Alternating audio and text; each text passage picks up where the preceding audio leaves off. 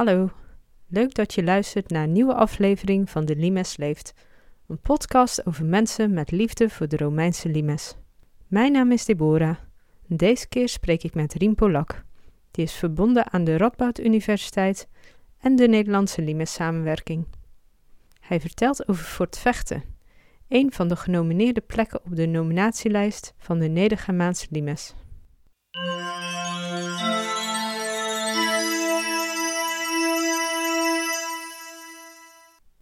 Ik ben Kim Polak. Ik werk bij de Radboud Universiteit. Uh, daar werk ik uh, met onderbrekingen al een jaar of dertig. En de laatste jaren ben ik uitgeleend aan de Nederlandse Limes samenwerking. Uh, in verband met de nominatie van de Romeinse Rijksgrens voor de Werelderfgoedlijst. Ik heb in Leiden gestudeerd. Ik ben begonnen als klassicus. Daar liep ik aan tegen provinciale Romeinse archeologie en dat vond ik eigenlijk veel leuker. Ik heb colleges gehad van Stuart, dat is in de Nederlandse archeologie voor mensen die daarin thuis zijn een heel bekende naam. Hij was conservator bij het Rijksmuseum van Oudheden. En hij heeft bij mij het enthousiasme gekweekt voor dit vak. En niet in de laatste plaats voor vechten. Wat maakt vechten dan voor jou zo bijzonder? Ja, wat het bijzonder maakt? Nou, dat, het, heeft ermee te maken dat uh, uh, uh, daar is mijn interesse voor het vak ook begonnen. Toen uh, Stuart colleges gaf, dat deed hij in het Rijksmuseum van Oudheden. En dat deed hij met het materiaal wat daar in de depots ook uh, aanwezig was. En uh, hij vertelde toen enthousiast van, nou ja, het Rijksmuseum van Oudheden heeft een hele grote collectie en er zitten eigenlijk twee grote componenten in. De ene is Nijmegen, Romeins Nijmegen, en de andere is Vechten. Daar is veel gevonden bij eh, de bouw van het waterliniefort in de 19e eeuw. Verschrikkelijk veel materiaal en daar hebben al diverse mensen zich de tanden op stuk gebeten. En ik was een heel ambitieuze student, dus dat was voor mij meteen een oranje knipperlicht. Wacht, daar ligt een uitdaging. Dus toen heb ik me erin verdiept van, nou ja, vechten, wat is dat dan en hoezo zoveel materiaal? We hebben het over 1984 of zo. Dus daar ben ik, uh, nou, uh, nog, nog eventjes en dan ben ik 40 jaar met vechten bezig. En als je er maar lang genoeg mee bezighoudt, word je vanzelf deskundig. ja, wat ik wel interessant vind is dat daar natuurlijk is het Waterliniemuseum, de Nieuw-Hollandse Waterlinie. Het is wel heel toevallig dat dan in de Romeinse tijd dat dus ook een belangrijk punt is geweest. Ja, eigenlijk is dat uh, niet toevallig. Dat is wel leuk, want zowel in de Romeinse tijd als in de tijd van de Nieuwe Hollandse Waterlinie was vechten een plek die bijzondere aandacht verdiende, alleen om precies tegenovergestelde redenen. Uh, voor de Romeinen was het zo dat het een van de uh, meest westelijke hooggelegen plaatsen in de Rijndelta was, waar ze een groot kamp konden bouwen. Dus voor de Romeinen was de hoge ligging van vechten het is een bult in het landschap, was aantrekkelijk. Voor de waterlinie was het juist een probleem, want de essentie van de waterlinie is je zet een heel groot gebied onder water en alles wat er bovenuit blijft steken, dat moet je op de een of andere manier versterken. Als je gaat kijken waar liggen de forten van de Nieuw-Hollandse waterlinie, dan liggen die op hooggelegen punten van waaruit ze de omgeving kunnen bestrijken. Dus toen was vechten ook weer interessant, maar dan vanuit een ander perspectief. Het liep niet onder water. En ik weet dat de forten die worden inderdaad tactische plekken gebouwd, meestal met andere waterwegen nog. En volgens mij voor het vechten is sowieso heel vroeg, toch? Dat is nog gebruikt voor de verovering van Germania. Ja, ja. dat is een, een van de eerste versterkingen in het Rijnland. En de eerste na Nijmegen ten westen van Nijmegen.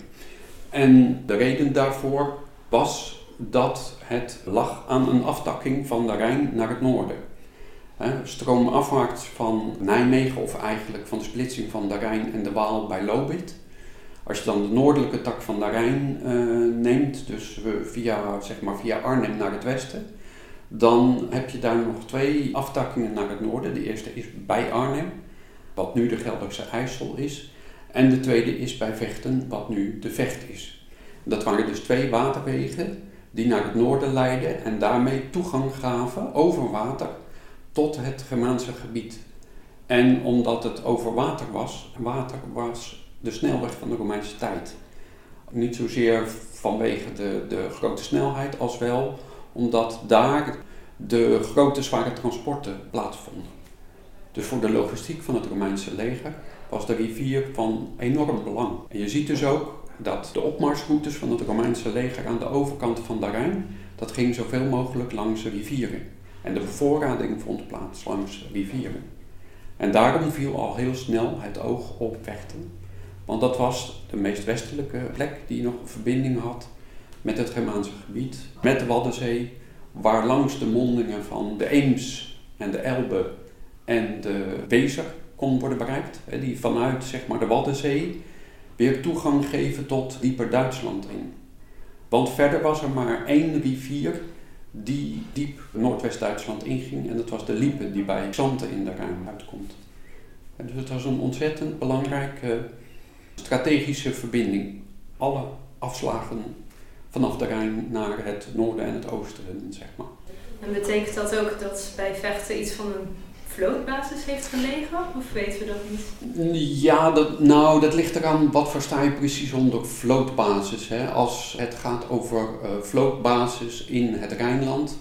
De een gebruikt dat alleen maar voor Keulen. Dat was waarschijnlijk het grootste deel van de Romeinse tijd de basis van de Romeinse vloot. Sommige mensen gebruiken het ook wel voor vechten, Velsen bij IJmuiden en uh, misschien ook wel Domburg dus dat is maar een kwestie van definitie. Het is zeker dat vechten een belangrijk punt is geweest in het scheepvaartverkeer. We hebben een hele vroege inscriptie van een kapitein van een oorlogsschip. We hebben een vroeg bord met een tekening van een oorlogsschip. Dus dat zijn allemaal aanwijzingen dat het, uh, zeker in de vroege tijd, dat het uh, voor, voor de vloot een steunpunt is geweest. Nou, of je dat vlootbasis noemt of niet, dat is een kwestie van smaak verder, uh, van, ja, van definitie. Dan verandert de rol nadat uiteindelijk de Rijn als noordgrens is aangesteld. Verandert dan het fort dat daar is gebouwd? Ja, dat weten we niet heel goed eigenlijk. Want we kennen alleen de laatste bouwfase kennen we goed. En dat was steenbouw. Daarvan kennen we de omtrek. Uh, we weten waar het hoofdkwartier heeft gelegen. We kennen de poorten, we kennen uh, torens die in de uh, verdedigingsmuren hebben gelegen. De rest van de binnenbebouwing, daar weten we eigenlijk weinig tot niets van. Maar van alle fasen die voorafgaan aan die steenbouwfase, die waarschijnlijk ergens van de late tweede eeuw dateert, hè, eind tweede eeuw gebouwd vermoedelijk. van alle voorafgaande fasen weten we niet precies of nagenoeg niet uh, hoe groot ze zijn geweest. Dan hebben we wel een gracht aan één kant en een, en een houten wal aan, aan diezelfde kant. Maar dan weten we niet waar de andere zijden van dat kamp hebben gelegen, dus ook niet hoe groot het kamp is geweest. Dat stenen kamp is het grootste fort stroomafwaarts van Nijmegen. Dus dat wijst ook wel op een, bijzonder belang van vechten de hele Romeinse tijd. Hè, want dat geldt voor dat fort dus ook nog uit de late tweede en derde eeuw. Dat is tot in de derde eeuw in elk geval in gebruik geweest. Ik houd het voor heel goed mogelijk dat uh, één of meer van de eerste forten die in Vechten gebouwd zijn, nog groter zijn geweest. Ter vergelijking, dat, dat stenen fort is ongeveer 2,5 hectare. Het zou me niet verbazen als een van die oudste uh, forten, of meerdere van die oudste forten, 5 tot 10, voor mij paar 20 hectare groot zijn geweest. Dus twee tot vier keer zo groot. Dat is helemaal niet onmogelijk in die vroege periode. Want in die tijd uh, opereerde het leger nog in hele grote concentraties. Grote, samengebalde uh, troepeneenheden die op één plaats lagen. Pas tegen het midden van de eerste eeuw worden die troepeneenheden uh, langzaam maar zeker uit elkaar getrokken en verdeeld als een soort lint langs de Rijn in kleinere forten. Nu las ik ook dat in Vechten dat daar echt een complete cavalerie-eenheid gelegd is geweest. Ja. Kun Kun je daar iets over vertellen? Want dat is volgens mij toch ook niet op veel plekken langs. Nee, ook, ook dat is weer stroomafwaarts van Nijmegen het enige voorbeeld. Dat zal voor een deel samenhangen met wat ik genoemd heb. Hè. Het is een plaats waar je een relatief groot terrein, uh, langs terrein hebt, wat hoog gelegen is. En, en je hebt toegang tot uh, de Utrechtse Heuvelrug, je hebt toegang tot Kormarijngebied en de Betuwe. Dat zijn allemaal gebieden waar je met paarden nog wel uit de voeten kunt. Als je kijkt uh, stroomafwaarts van Vechter, of liever gezegd stroomafwaarts van Woerden, daar heb je nog maar een hele smalle zone langs de Rijn, waar je een beetje met paarden uit voeten zou kunnen. Dus voor een cavalerie-eenheid is uh, Vechten een relatief logische plaats. En aanwijzingen die we daarvoor hebben zijn verder. Uh, er is een grafsteen gevonden van een veteraan van zo'n cavalerie-eenheid. Die grafsteen die dateert waarschijnlijk uit het uh, tweede kwart van de tweede eeuw. Dat is de begintijd dat die cavalerie-eenheid daar gelegen heeft. En uit het midden van de tweede eeuw kennen we een aantal stukken aardewerk met ingekraste namen daarop. En die namen die zijn duidelijk Thracisch. En die cavalerie-eenheid die is oorspronkelijk gericht in Thracië, dat is ongeveer de tegenwoordige Bulgarije. En blijkbaar had hij rond het midden van de tweede eeuw nog steeds mensen van Thracische herkomst uh, in zich geleden. Dat is niet vanzelfsprekend. Hè. Dat begint bij eenheden die rond het begin van de jaartelling gelicht zijn. Uh, begint als etnische afdeling. Hè. Dat gebeurde bij de Romeinse hulptroepen vaak.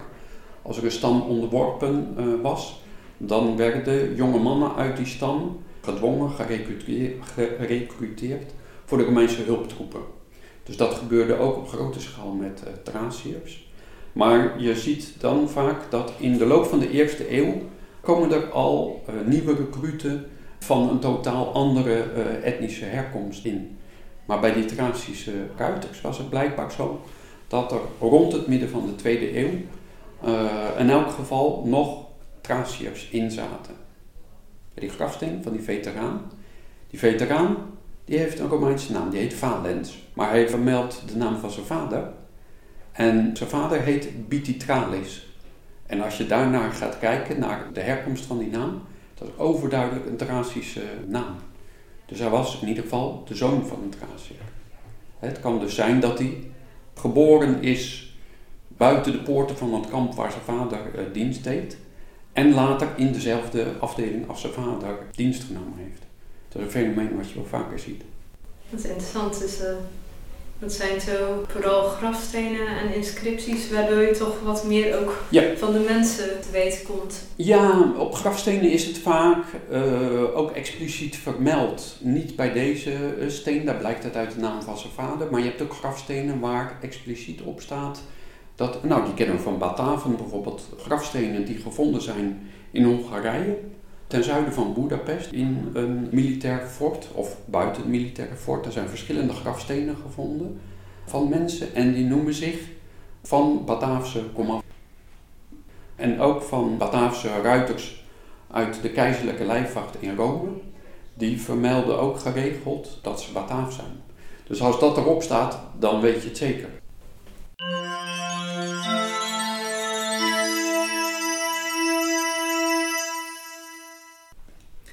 Als, uh, als afsluiter nog even teruggaan naar de nominatie van de Nedergermaanse Limes als werelderfgoed. Stel dat volgend jaar zomer inderdaad bekend wordt dat het de status krijgt.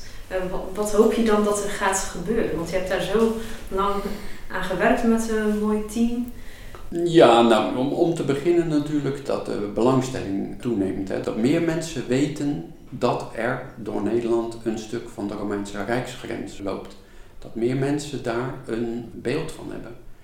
En dat wat er dwars door Nederland loopt, dat stuk van die Romeinse Rijksgrens, dat dat van uitzonderlijke waarde is. dat is het basiscriterium van werelderfgoed. Om in aanmerking te komen voor werelderfgoed moet iets van universele, uitzonderlijke waarde zijn. Dat is een begrip van UNESCO. Uitzonderlijk betekent meer dan gewoon bijzonder. Heel bijzonder. En universeel wil zeggen, het moet niet alleen belangrijk zijn voor de mensen die langs die Romeinse rijksgrens wonen. Nee, voor de geschiedenis van de mensheid moet het belangrijk zijn. En dat dus ook, dat is een consequentie ervan, de hele mensheid zich geroepen mag voelen om te eisen dat daar goed voor wordt gezorgd. De verplichting is in dit geval dat we ons uiterste best moeten doen om het in een zo goed mogelijke toestand te houden, minimaal. En als het maar enigszins mogelijk is, de toestand te verbeteren. En de toestand is ook de mate waarin uh, mensen er kennis van kunnen nemen. De mate waarin mensen er plezier aan kunnen beleven.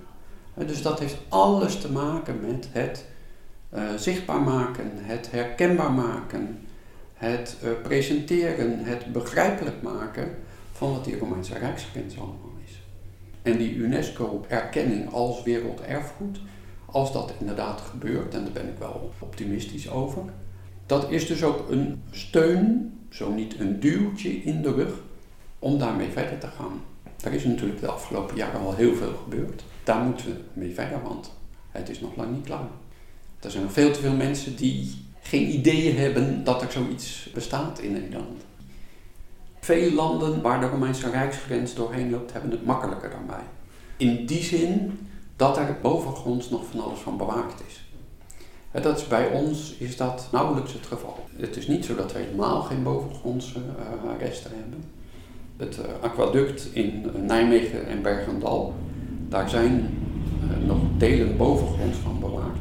We hebben ook een paar bijna bovengrondse resten, ondergrondse resten die je wel kunt zien. Domplein in Utrecht, de tempel van Elst.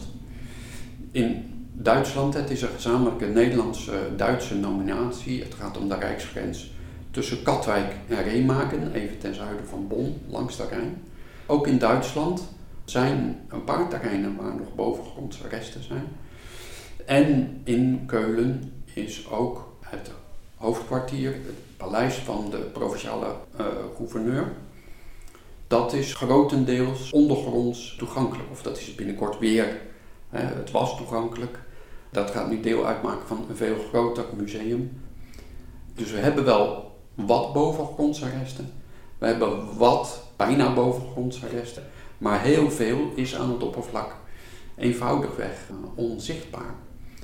En dat is dus wel een enorme uitdaging om dat wel kenbaar te maken. Hè? Om op de een of andere manier inzichtelijk te maken van hier onder je voeten ligt iets uit de Romeinse tijd. En dat maakt deel uit van de Romeinse rijksgrens. En dat is een ontzettend belangrijk cultureel monument. Kijk, de keerzijde ervan is, we hebben weinig bovengrondse resten. Maar we hebben wel fantastisch geconserveerde ondergrondse resten. En wij vinden dat heel vanzelfsprekend. Wij, in elk geval, hè, Nederlandse archeologen, want ja, wij weten niet beter. Maar op Europese schaal bezien, en zeker eh, op de schaal van het hele Romeinse Rijk bezien, is dat heel bijzonder. Dus wij kijken met jaloezie naar Oost-Europa, naar het Midden-Oosten, naar Noord-Afrika, want daar hebben ze zulke fantastische bovengrondse resten. Daar kijken ze met jaloezie naar Nederland, want wij hebben zulke fantastische ondergrondse uh, resten. Dus we hebben zeker een heel bijzonder verhaal te vertellen.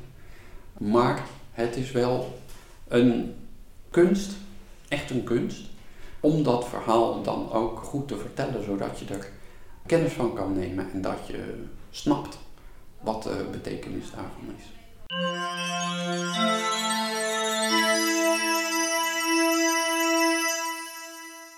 Rien had nog veel meer boeiends te vertellen over de opgravingen in Vechten en zijn onderzoek naar Terra Sigillata. Deze verhalen zullen in blogvorm verschijnen op de website van de Limes Leeft. De volgende podcast zal gaan over het aquaduct bij Bergendal en de steenbakkerij op de Holdun. Luister dus volgende keer weer naar een nieuwe aflevering van de Limes Leeft